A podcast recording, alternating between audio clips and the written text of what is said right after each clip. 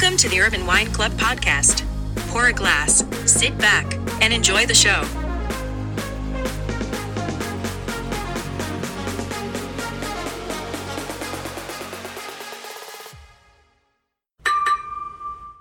Hello, everyone, and welcome to another segment of Vines Unknown, where we explore different parts of the world, where we bring to you the best of the regions that are not so familiar with us.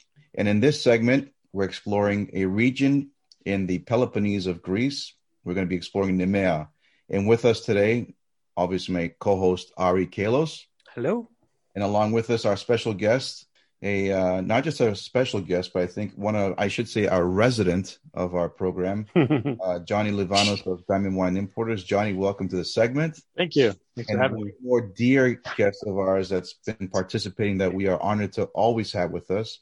Uh, cookbook author, anthropologist. Uh, she has a fascinating resume and background, but uh, with any ado, let's uh, invite also uh, Susanna Hoffman to the segment. Susanna, thank you so much for always taking time through your busy schedule because compared to what we do, I say, wow, um, this is an honor to always have you here. Tell me to stop somehow. Somebody's, yeah. right. And uh, this is, again, another special segment where um, it's an area in Greece that uh, I've been familiar with over the last 20 years being in the trade. Um, when, when I first started, Nemea, which is that north uh, east corner of the Peloponnese, uh, was basically a focus point then before Santorini got its uh, popularity and its um, its credibility in the industry, and that's where I started. I started exploring wines from Greece from that part of the world, and then things evolve and things change. And I and I'm glad that we're back here because I think um, we need to show some more uh, insight on this very special part of Greece. Um, for me, I always considered Nemea back then as the Napa of Greece, even though it doesn't really uh, make a direct connection. But that's the way I kind of like to explain it to those that are not familiar with Nemea. But that's why we have Johnny and Susanna here with us. Uh, Johnny, uh, tell us a little bit more about in your experiences and your thoughts about uh, the region of Nemea. Yeah, so it's funny. Actually, this was Nemea was the first. The wines from Nemea were the first Greek wines that I had um, that made me want to dig more into Greek wine. So I, I before uh, moving back to New York, I lived in Washington D.C. Uh, and I was working. I was a bar manager at a restaurant called Zaytinya, oh, nice. and they had a big Greek wine program. And I remember I had the Skouras, uh, Moschofilero, and the Aioritiko, the St. George, um, which we are featuring today. Both those wines, and I was just blown away at the level of quality, um, the flavor components, just all about these wines. And it's something that I wasn't familiar with. I didn't realize Greece had such really beautiful, approachable styles of wine that were also uh, so unique and had so much history. Um, so yeah, first, the first one of the first regions I got introduced to, and now I just ended up dedicating my life and career to Greek wine. So that was, I feel like that was this, this region was like the focal point, the starting point for me. Right. Um, so yeah, so um, as you said, Nemea kind of is like the Napa uh, of Greece, and I, I, think I like to think of that because of its proximity to Athens. I think that's a big, a big plus for the region is that it's so close to Athens. You could drive there. It's near the city of Nafplio, which is the um, Susanna, correct me if I'm wrong. I believe it's the original capital of Greece. The original capital, yeah. Yeah. So the original capital of Greece is right there, right near this region of, of Nemea. Modern Greece. Modern, yeah. Yeah.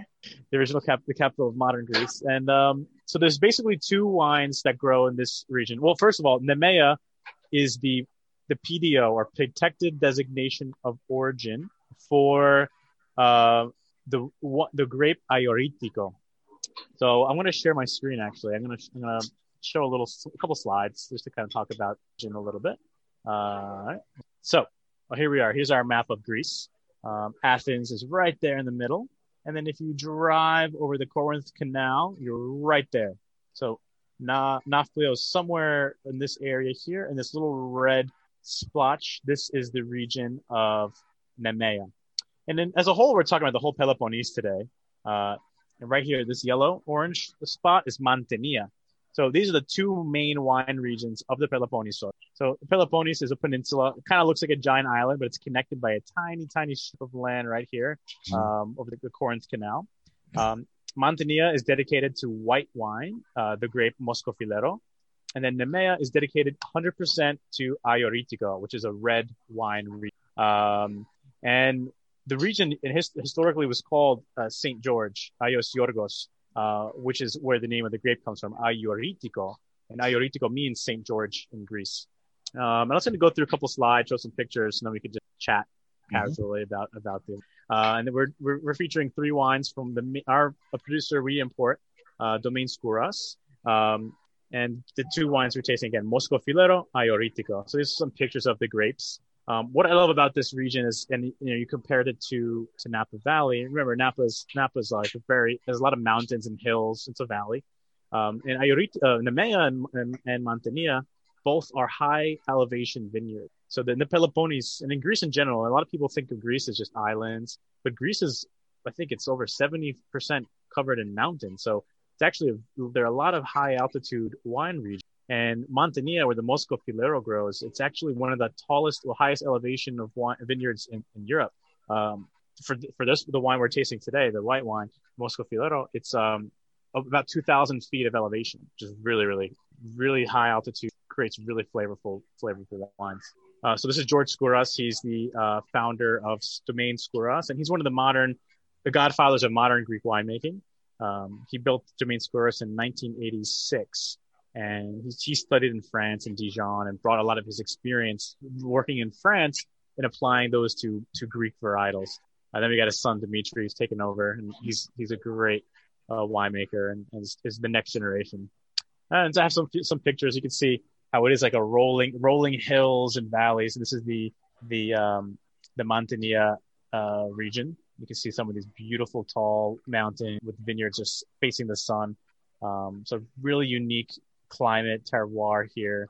Definitely worth visiting. I highly recommend going there if you're traveling to Greece. Um, it's only a short drive from Athens, so you don't have to, you don't have to take a flight or a ferry. It's right there. You take you can take a, a bus. Um, and I have a quick video. Can I play this? This is just Yeah. George Skouras describing Moschofilero. Yeah. Is that okay? Yeah, Yeah, absolutely. uh, he's just better at describing it than me, and I, I love the way he speaks about it. He speaks like like poetry. The way he talks about these grapes. Can you hear it? Okay? Actually, I don't hear it. No. Take my headphones out. Oh, there it goes. Is uh, in the center of Peloponnese. I make wine of uh, the the last 20 year, years. Uh, Muscofilero, it is uh, a grape uh, variety in the Wait, I realize I could we let me can share my find in the audio. I think that make it that may make it easier to hear. Tell me if this. Oh yeah, beautiful. Muscofilero, it is it's my grape. I love that. Uh, Muscofilero is a, a grape uh, variety. You can find it up, and there is, and for that, because of that, it's typical. Uh, at uh, about uh, 2,200, and imagine the harvest. Uh, as this area it is, uh, it's area by itself. They have red, so there is aspro, which is uh, more green. There is the Xanthophyllero, uh, blonde blonde filero, which is another grape. The Mavro filero, which is a black filero. So a lot of uh, the wine, not color. It's unbelievable. So like transparent, but um, the wine is uh, always aromatic. Uh, uh, see, uh, uh, aroma filero, it's hard to one. Because uh, you know we go for uh, scent of uh, free round juice after that, and um, well to the rain like that to have that grape Cool. So yeah, just wanted to share that because I feel like he he talks so well about about Moschofilero, and sometimes it's uh it's hard to, hard to speak better than the man who makes wine himself. Uh, so Moschofilero again is one of the main is the main white variety of this region, um, and maybe we should have a little taste before we talk about Absolutely. the rest. So I think we're, we're we have two different, well, two Moschofileros from Skouras, right? But they're equally delicious, but one obviously is different than the other, right?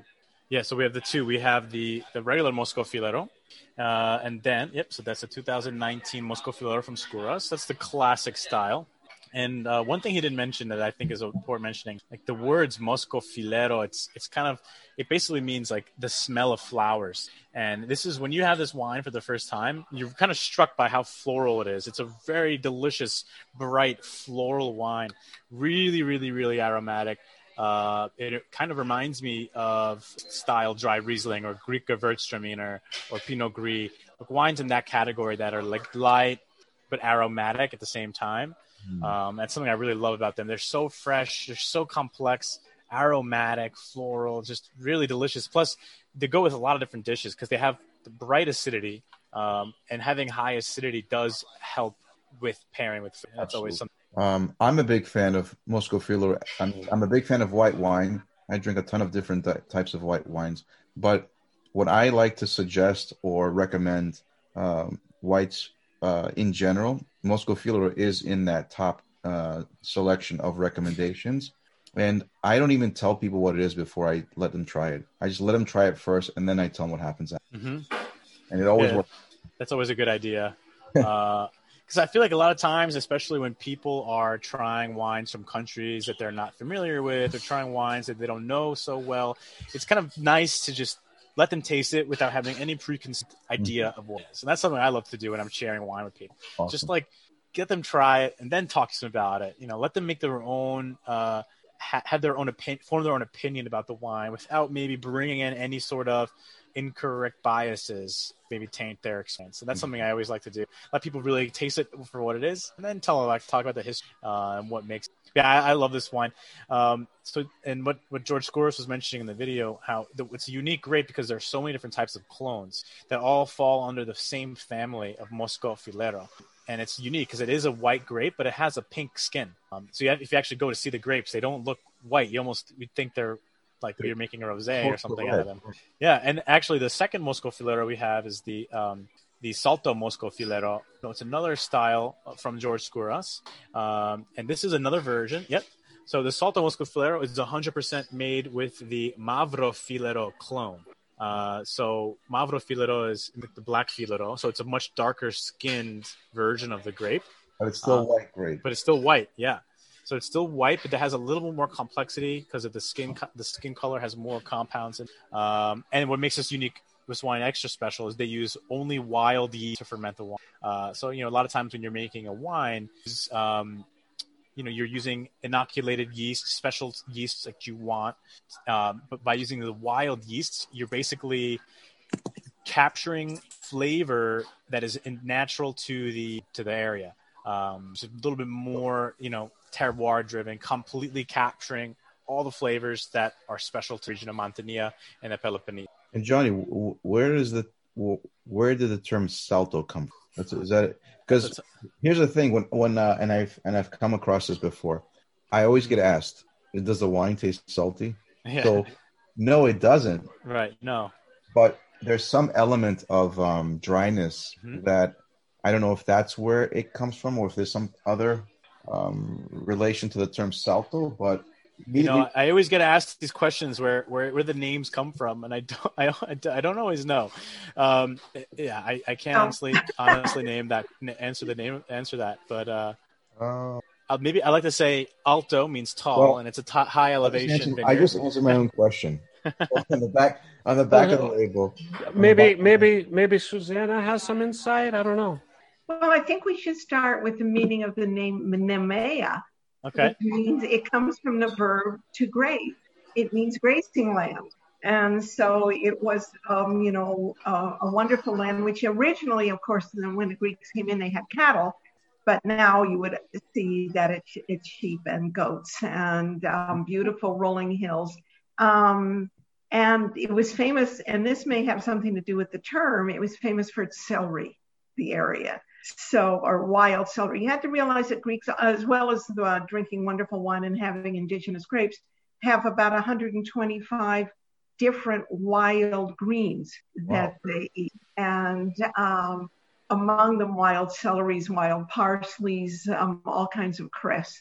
And this area is famous for all of those. You can go on. Are they, are they known for uh, are they known for the term horta? Yes, ah. which is the same as our, our cohort somebody that you farm with. is what it Really? I never never knew that. Susanna, you're always such a pleasure because I always learn something new with you. It's true. There's so much to there's so much to learn. Is I love that. I didn't know that at all. And since you're speaking of aroma, do you realize what aroma means? It comes from homa, which means soil, which means that it is the scent of freshly turned dirt. Oh. Oh. Wow. Have you seen the movie My Big Fat Greek Wedding? It's like the word comes from this word.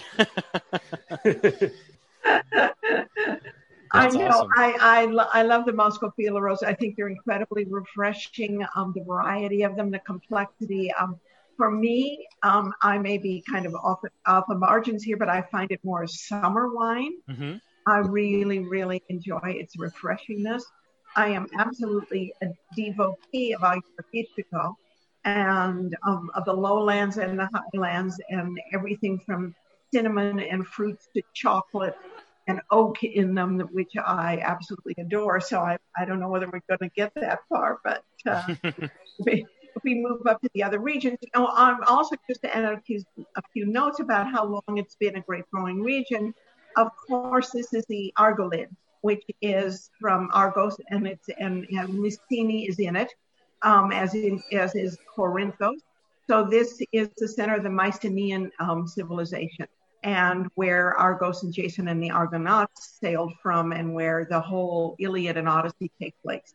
Um, they sail from here and the mythology of Nemea and the Lion of Nemea in uh, that Heracles uh, uh, conquers. So there are Minoan sites. There are many, many Mycenaean sites. Um, they, of course, were already infiltrating when the Minoans still were um, uh, dominant and only became uh, took over after the Minoans disappeared with the um, eruption of Santorini. And so they've been growing these grapes for 2,000 years. Yeah. So did, did these like Mycenaeans and these voyages uh, include wine in their voyages? Do we have any like rec- recollection recordings of that? Oh, yeah. I mean, the, but the main thing they were trading, in all honesty, was olive oil. Really? They were the first to um, be able to press actual olive oil, the, the Minoans were. And you can still see a lot of their circulars, their, their, their press. And that the trade was major, the major thing was in olive oil. But in terms of the grapes, they took the grapes, they and the, Mycen- the Mycenaeans and the early Greeks took the grapes all over the Levant, that is Lebanon and Israel, all over Turkey, up through uh, what is now Armenia and Croatia, over to France, up the Loire Valley, and over to Spain. So when people talk about the Agiorgitiko related to Sangiovese in Italy, it's Mm. probably accurate. Um, and certainly um, most of the, if you take the DNA down of many of the grapes of Italy and, and the, the whole Mediterranean region, you'll find that they came from um, Greeks spread, uh, spreading the grape seeds. Nice, nice.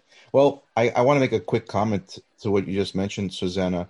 When I first was introduced to Agiorgitiko, this is going back 25 years, and at that time, and I remember listening to um, George Skouras, where he was giving us uh, a lecture about um, Nemea, where in the beginning they were still trying to understand Agiorgitiko from a uh, from a farming, from growing, and from a production standpoint. And they, they were trying to master it or they were trying to um, refine it. So when I first started tasting Agurgitico 25 years ago, back then when they were producing it, the the uh, the thought was it reminded people of something close to Gamay or wines from Beaujolais, right? And then as time went on and they started to actually uh, evolve and they got better at producing uh, their make their wine practices and Aguritico was evolving. Now you mentioned when we when we drink different selections of Aguritico from Nemea, it's reminding of us of Sangiovese. It's it's amazing how over 20 years how the evolution of the flavor profile, the characteristics have changed because of the methods and the mastering of the grape have changed as well that now we find ourselves that it's being more related to a different part of the world. And then, I'm, it's fascinating to just listen to what you're saying, and then I'm listening to myself on what I remember uh, Aguritico from what it used to taste like and what it tastes like today. Those are all good points. Yeah, and I, feel like the depending on the, the winemaker, you could get a lot of different t- styles and types of ayorit. And you know, actually, in the in the region of Nemea, they also make sweet wine, dessert wine uh, out of Ayoritico as well, uh, which is really interesting to see how one grape, one region, a, a plenty different, a lot of different styles and types uh, of wine. Um, yeah, because I think the St. George that we have today from Skouras is kind of like Gamay style, like a Pinot Noir. It is a little bit, little bit lighter. Uh, but then I've had other other ones that are maybe aged in a barrel for two years. They have this, they have their like kind of like a Sangiovese. Have so much going on in depth, uh, and it's cool to see. Depending on the winemaker and the, the location of the vineyards, you could have kind of like a, a just a range from the variety. It's really fun to. And what, and, mm-hmm. What's interesting too about Nemea is that I noticed most producers um, also produce estate wines. So they grow their own grapes versus mm-hmm. purchasing their grapes. Yeah. Which I find to be very fascinating uh, within a small region compared to other parts of the world. Yeah, and and and Domaine Skouras also he he has all all this his own vineyards that he grows his own, which all go into this line of. Uh, and the St. George is one of his most popular, best-selling labels. But he also has the Grand Cuvée, uh, which is a single vineyard uh, expression uh, using aging in all new oak, as well as the you've had the Megas Oenos, which is a blend of Ayoritico and Cabernet. One so, of my favorites. Yeah, a few different types of styles using using the Ayoritico grape. If I'm not mistaken, I think Megas Oenos was the first label uh, from Nemea to really uh, elevate and put um, the the Ayoritico variety on a high tier. Uh, like Megas Oenos was like the cuvee or the um, uh, the reserve of Ayuriticos mm-hmm. um, mm-hmm.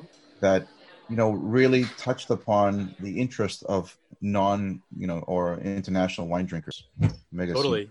Yeah, no, that was one of the first wines that we imported. Um, and I think before that wine came to the States, the first vintage I think was uh, the 1986 vintage was the first vintage. And so yeah, right now we're on the we're on, and um, that was one of the first wines from Greece to kind of put Greek wines on a, a on a more bring kind of theme to region and, and show that Greek winemakers are taking seriously and are able to produce really delicious, serious age-worthy wines that can compete, you know, with France, Italy, Spain, U.S. Uh, and the Megas Oenos was that label, was that brand that kind of turned the attention and the spotlight onto Greece. Yeah, uh, which is great because you know, I think he had to blend Cabernet in there to like, oh, I, will taste. I know Cabernet. I'll drink that. and then from right, there, it opened the doors and allowed us to. Um, I think my first was the was the Grand Reserve. Yeah. Which um, I still am extremely fond of. Um, and it's, it's more the Highland um, Agiorgitiko, don't you? Wouldn't you say? A little more mm-hmm. chocolatey, a little less fruit forward, um, but it's still within the the Agiorgitiko um, range of, of flavor. Still, certainly a little more fruit forward than Xinomavro, mm-hmm. but um, um, absolutely delightful.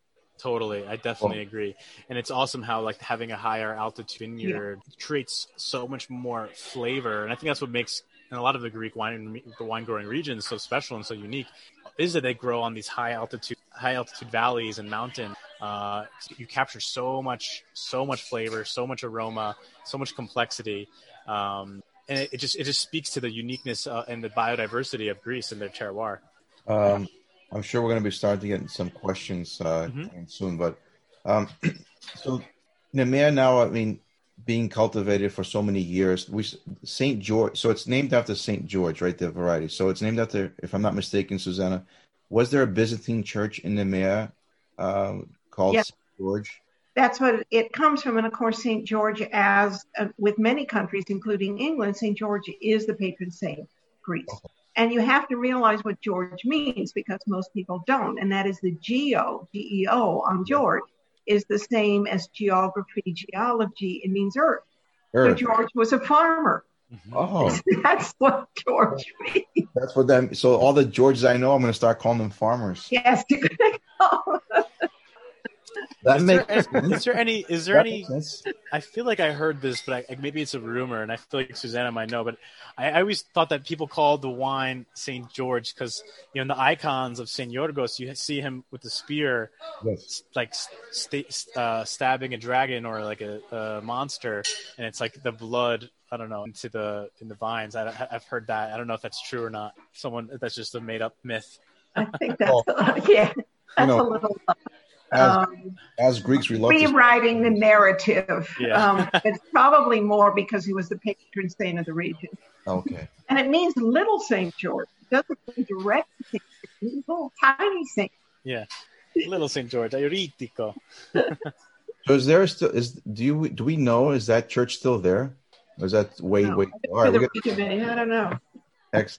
Um, you know, Susanna. Um, I've always noticed that when you uh, when we ship wine to Susanna, because we have that ability, you always get a lot of Nemea in your packages, right?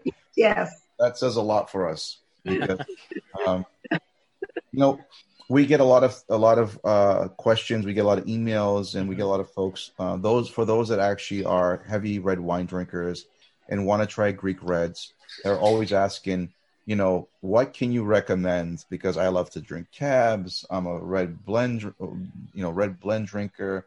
Usually we always uh, gravitate to uh, wines from the Nemea, not because they're exactly like that but I think because they have enough structure, they have enough depth, they have great flavor profiles, and recently in the last handful of years, they're so well balanced Mhm. that I think that uh, anyone that's tried wines from the Nemea are immediately sold on wines. Oh, totally. They're they're so approachable, and and I feel like they they work with a variety of palate types. Right. And when I was working at my family's restaurants, I felt like I could I could never would fail. I would never make someone upset when I brought a bottle of Ayoritico to the table Nice. because it's it's it's a type of wine that like if you're a Cabernet drinker, I think you'd like it. If you're a Pinot Noir drinker, you're gonna love it. If you like Sangiovese, you're gonna love it. There's something in there's that has components of all those types of wines Right. it, it, it doesn't resemble all of them, but it has little aspects of each of them in it that I think makes it a versatile wine. That depending on who you are, what kind of wines you like, it's great, and that's why it's it's a great wine for parties. Um, it's a great wine if you're having a dinner over with a lot of people and, and you don't know what to open up because it's something that goes well with food. They age well, you know. They're they, they they depending on who's making them, they they typically age them in oak or a variety of styles of oak. Uh, so they tend to do very well aging, um, and they're pretty value-driven wines. You know, they're, not, they're, that. they're not that expensive. And I feel like this the Skouras St. George, for example. I, I'm not sure, Ari, how, uh, uh, Foki, Well- how much you sell it for, but It, it retails in the mid-teens. yeah, I mean, under twenty dollars. And I think you, you're getting a bottle of wine that tastes a lot more expensive than it is, correct. uh, which is and, and people really tend to, to they people really do love it. So You know, I- a, a very famous uh, wine critic who claims that this is the wine he serves at Easter, and Yeah. he's not Greek. He's Who is it's a it's a perfect Easter wine. perfect, you know, and I think that's appropriate. Yeah. I did get actually. I bought magnums of the St. George Skouras for Easter for my family, because one bottle is not enough for my my my Greek family. oh no! So I got to get double sized bottles, and and it was it was definitely a hit because they have you know they're full bo- they have enough body and tannins to kind of match up to the to meat to lamb, right. uh, but at the same time they're not overly tannic. They're very kind of in the middle, that you could you could have a few glasses over the course of the of the Easter day while you're waiting for the lamb to finish roasting. Well, we got Thanksgiving coming up, right? So I'm Then- sure yeah, uh, there's a place on the table for Ayuritico for sure. hundred percent. because I know that as Greek families, and we still do this as much as we, you know, we think that we're going to change. That right next to the turkey, there's always platters of some type of lamb dish. Uh huh. That's how my family does it.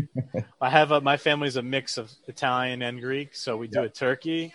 My mom makes a lasagna, and then my, my grandma or my dad will do like a, a lamb roulade. It's always a whole medley. And I can't wake I can't wake up the next day without, without holding my stomach up. Johnny, I, I think I'm coming to your house for Easter, so prepare yourself. I have to add what I do. I I I make scordalia and I cover a slather the turkey in scordalia while I'm roasting it, No way. Wait, that is Yes, genius. and the crust is amazing. Do you do like a potato about- scordalia? Yes, a potato almond scordalia, and uh, it and I mean I slather it. It's covered in it, and the crust comes out, oh, you know, a good quarter of an inch, covered in garlic paste. And it's- Susanna. Jo- Johnny, I'm- cancel yeah. my uh, cancel my trip to your house. I'm going to Susanna's. Susanna, we got to do a cooking demo with you. Well, yeah, that's great. I just learned something new because you know with the turkey, it's funny because every Thanksgiving it's like the last thing everyone eats. We always eat the Greek stuff first, Right. and uh, I, that could be a way to save tur- the turkey that's covered in scordalia. For those of you who who don't know what scordalia is, it's a classic Greek dish or accompaniment, or uh, it's a It's all of the above. it's a lot of things. It's it's like depending on how you make it, it could be a dip, but it's potato based with garlic, and some people make it with bread and garlic, and some people use and there's always like almonds or nuts sometimes involved. Um, but the main thing is the garlic Greek and mash. uh, lots of garlic. lots of garlic. And Um, I, I will add something to that. It is the main thing that Greeks argue over: whose mother makes it best. yeah. Wow. Wow, I could, I want to cover my turkey with that, and then have a glass of Agiorgitiko on the side, and I think I'll be happy, a happy person this week. Oh man, we should do like a virtual connection and and, and try it uh, during Thanksgiving and see what's going on. Oh yeah, I'm gonna take I'll take pictures and I'll show you. Perfect. Perfect. no, I mean, That, that's Johnny's polite way of saying no, Foti. I'm not gonna uh, I'll have- I'll with have- you in I'll real this- time. I'll have Zoom in the background. I have to. I'll be cooking the turkey. well, I can't. I know. what I understand, uh, we're gonna have a lot of Zoom Thanksgivings this this year. It's funny. This is the first Thanksgiving where you know, it's going to be less than thirty people in my house. It's crazy. Yeah, we're just Yeah. doing only the immediate family and and my a few cousins. Well, But we'll see. It'll ve- probably grow by the time Thanksgiving comes. we'll make no sure. one, no one, make feel, no one has the heart to say no to somebody. right exactly um but in any do i i think that uh, we've got some good questions that just came in from our from our audience and we'd like to take the time to kind of give them some um attention to what they're asking sure. Ari you want to run down some of the questions that came in Uh, sure. Okay. Um, I think the first one is uh, do they make sparkling? Um, I mean, they make sparkling all around Greece, but I do not believe in Nemea it can be called Nemea if it's sparkling because Nemea is only red grapes, it's only Agiorgitiko. okay Um, I've never actually had a sparkling Moschofilero before. actually i'm but- gonna i'm gonna jump in real quick Yeah. I have uh, there is a sparkling from Mantinia, and mr um yanis Tselepos um the main Tselepos uh, actually produces a sparkling called amalia that's made from Moschofilero. Oh yeah, I did have that. I And forgot that's that was a, uh, uh, Moscato. That's a uh, champagne method uh, sparkler. So, yeah, they do. They, well, in Mantinia, that's the only one that I'm aware of. Um, believe you're right. as- um, so, but I, as Johnny had said, I think that uh, different producers, and we did have, for example, in our last segment, we had uh, Stamatis Mylonas uh, on, and he's in Atiki, and they're exploring sparkling wine. So I think that more the areas around Greece are starting to explore this category. But Yeah, yes, we, we import some sparklings from northern Greece, uh, and also in Santorini they do make some sparkling wine as well. Um, with the Assyrtiko, we're actually we're gonna we're, we just brought in limited amount of sparkling pet nat from Santorini, uh, from Vassaltis, which is um, when's that going to come? we had a, a few came in earlier this year and it sold out instantly. We are now bringing in a bunch, so Johnny, uh, I think at the end of the year we have some more coming in. Can you just tell us real quickly to our audience what does pet nat mean? it means it's a, it's like a shortened of like two French words, pétillant natural. Uh, Oh. So it's like it's a more traditional. Um, it's called like an ancient method of producing sparkling wines. So you know you have a lot of different ways to make uh, sparkling wines. Method Charmat, where uh, the wine goes through a secondary fermentation tank, Yeah. uh, which gets all the bubbles. Uh, then you have Method Champenois, which is the champagne st- uh, the champagne method, basically how they make how they make wine, uh, sparkling wine and champagne, where secondary fermentation occurs in the bottle, um, and that's how the carbonation gets in. Um, and then the petnat is like a it's an ancient method or a rural or artisanal method um, where basically it's bottled. The wine is bottled before fermentation is complete. Um, Right. So when there's when they're doing fermentation, you know, fermentation creates alcohol. Uh, it creates CO2. Uh, and normally, the CO2 is released out. Um, but this basically before the bottle, the wine is finished fermenting, they put it in a bottle and cap it. So it finishes fermentation in the bottle, which allows you know all that carbon dioxide and natural sugars in the grapes to just kind of capture and and create uh, carbonation inside the bottle. But typically they're a little bit lighter in terms of of how uh, carbonated they are compared to champagne. Right. Um, but t- typically, I feel like your most pet nats you see nowadays are um, they're kind of a little bit funkier. They're a little bit more unique. Um, So know, when you, pour, when you pour a glass of pet nat and you and it's cloudy and mucky looking, it's okay. hmm yeah, they're more again. They're more of like an artisanal, um, just like a rustic style of winemaking. But it, they have a lot of fun flavors, and um, there's so many different types now that I've been trying where they have a little bit of sourness to it, but in a good way. Um, yeah, they make them all over all over the world, and it's becoming a lot more popular now So as like the nat- natural wine movement. Yeah, keep keep your uh, Ari, keep your eyes out on pet nat. Oh, you know, I was I was a little bit embarrassed because when he said when he first said PetNat, I laughed along with you guys, but I had no idea what he was talking about. So, thanks, Foti, for asking him to explain that. Um, one more question. Uh, actually, a couple more questions. Uh, in the same vein of the first question, how about rosés? Yeah. So I, I believe technically, if it's if it's to, if it has a Nemea label, it has to be a red wine. But they do make rosés out of Agiorgitiko, um, and George Skouras actually makes a rosé called the Zoe, the Zoe rosé, which is a blend of actually Agiorgitiko and Moschofilero. Uh, so it has both ver- both grapes in there. Um, so like you have the floral aromatics, freshness from the Moschofilero, and then the Agiorgitiko gives it some body and the color. Um, so they do make rosés in the region. But yeah, uh-huh. some, you know, with the, the actual the PDO, the appellation of Nemea, oftentimes comes with rules and laws that they must follow to call mm-hmm. the, the wine Nemea. So I don't think you could have a rosé called Nemea, but I'm sure that people do make Right. rosés in in that Yeah. region and with the with the Agiorgitiko variety. Okay, But, but just call it they just call it Rosé Ayori- Agiorgitiko from the Peloponnese. excellent. All right, uh, one uh, another question: uh, Do Nemea wines age well? Oh Hmm. yes. I like I like that response. All the Yeah. way. I mean, they, they, they age very, very well. I mean, what I love about these wines is that you can drink them young. You can drink them fresh. They tend to, they, they're meant to be drunk now, but with aging, they just get better and more complex and delicious. Yeah, I, I think they age very, very well. They have strong tannins, so that helps the wines develop in the bottle. Um, but yeah, they're great because you can have them now, or you could, you, could, you know, I'll definitely like buy six bottles, have one now, have one next year, and then leave one in there for That's a not while. gonna happen. not gonna Have happen. some now, save some for later. Um, okay, one more question as far as I see here. Um, do they grow other red grapes in Nemea? So they do grow them, but like to be considered Nemea, it has to be Agiorgitiko. So Hmm. Nemea is really like hundred percent dedicated to Agiorgitiko, um, but probably in the areas surrounding Nemea is where you'll they'll grow other grapes. I mean, George Skouras, his his winery produces Chardonnay, he produces Syrah, he produces Cabernet, Cofilero. So he grows, he makes a lot of different types of wine in that region, but Nemea is really just 100% Agiorgitiko.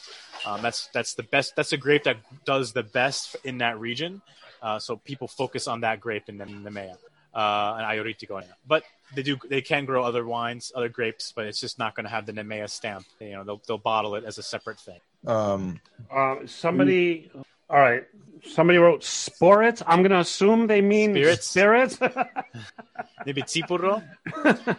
yeah. So um, we uh, Diamond Importers we import uh, which is a Greek grape distillate, um, and from uh, from a distillery called Verino, uh, which is in the similar region in the Peloponnese, and he he buys all the grape skins from George Skouras, and he makes fantastic tsipuros out of Agiorgitiko and out of Moschofilero. Um, and so to make tsipuro, you take you take the skins and sediment. Basically, after you finish making the wine, you take the leftover skins and you go and you distill that.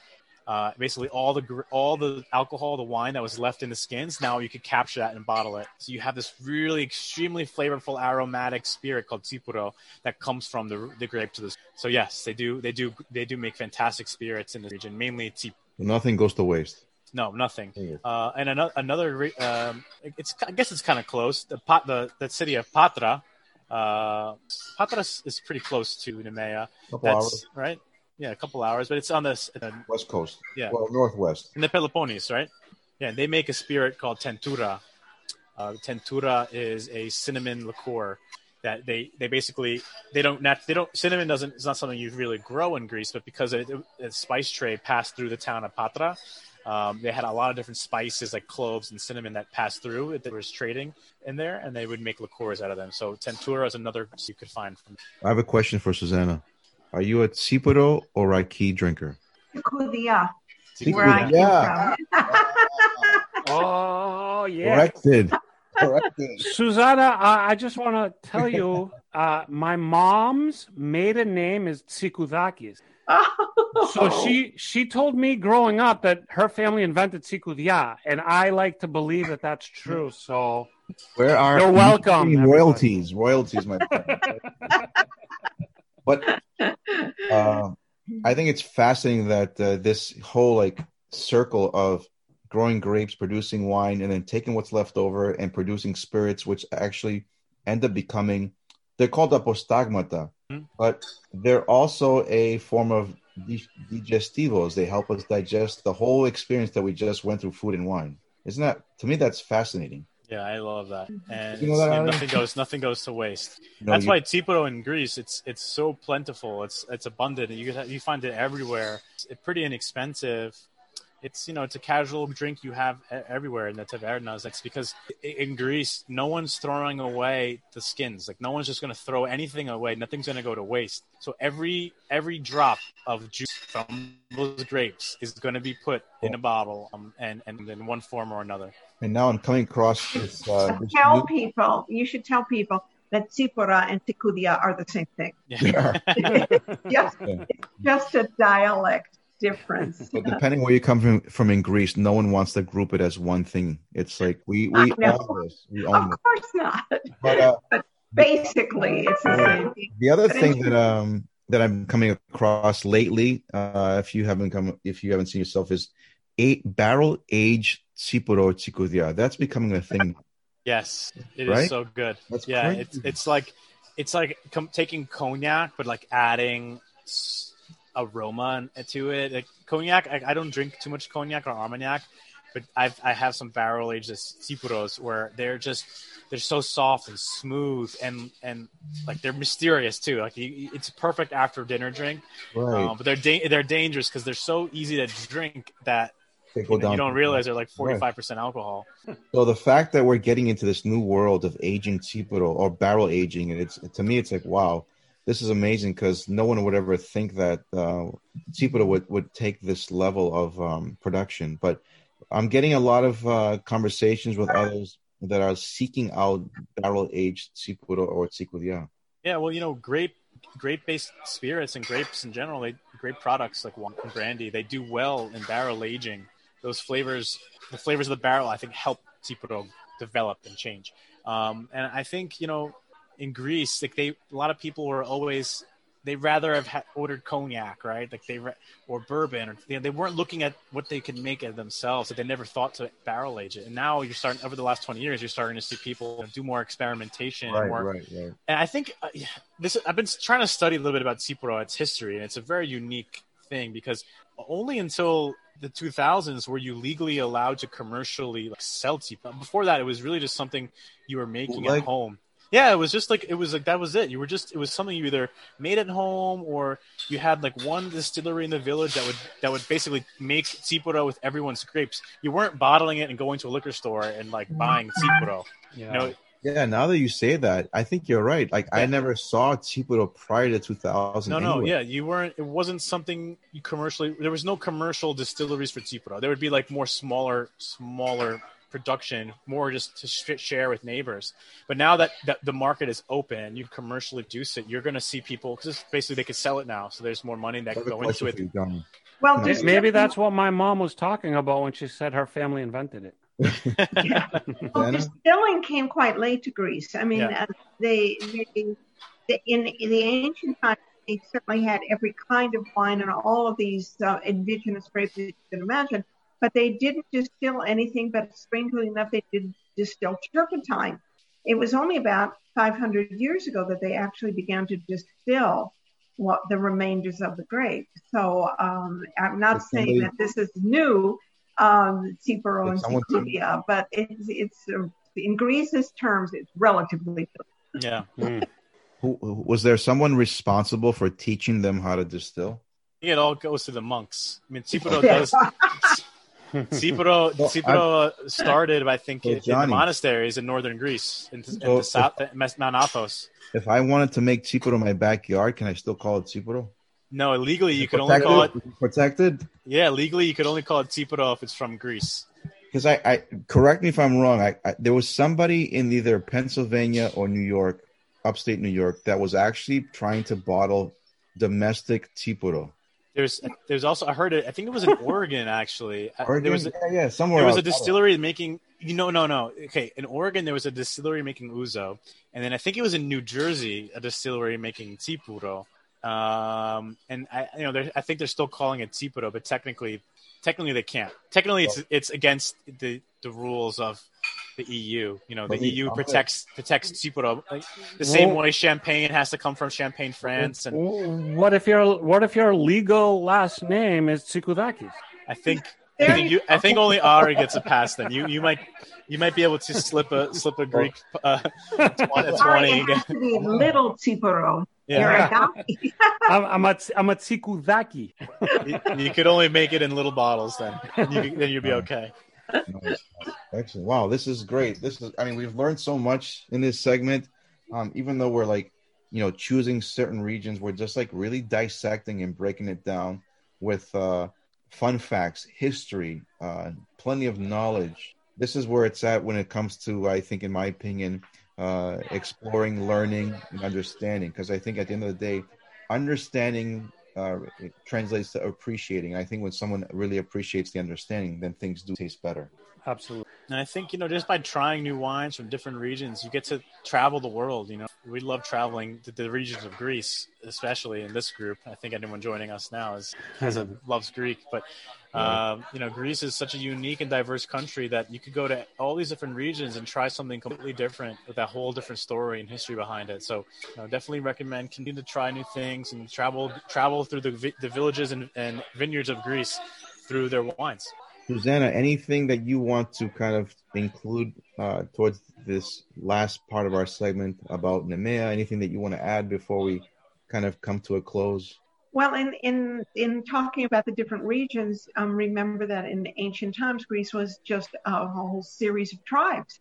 They weren't united Greece. And so uh, when you took each region, such as Nemea and, and the others, and, and, the, and Sparta, which certainly became the dominant force in the, in the Peloponnesus, was a collection of different tribal tribes of regions. And, and that's partly why you're getting so many different indigenous grapes and approaches to the wines. So um, if, if, we think of Greece as united, um, it's only been united for a very short time. It was uh, diverse and tribal, uh, and uh, and essentially what held it together was the Greek Orthodox religion, as opposed to a government. And I'm still surprised that we're still united.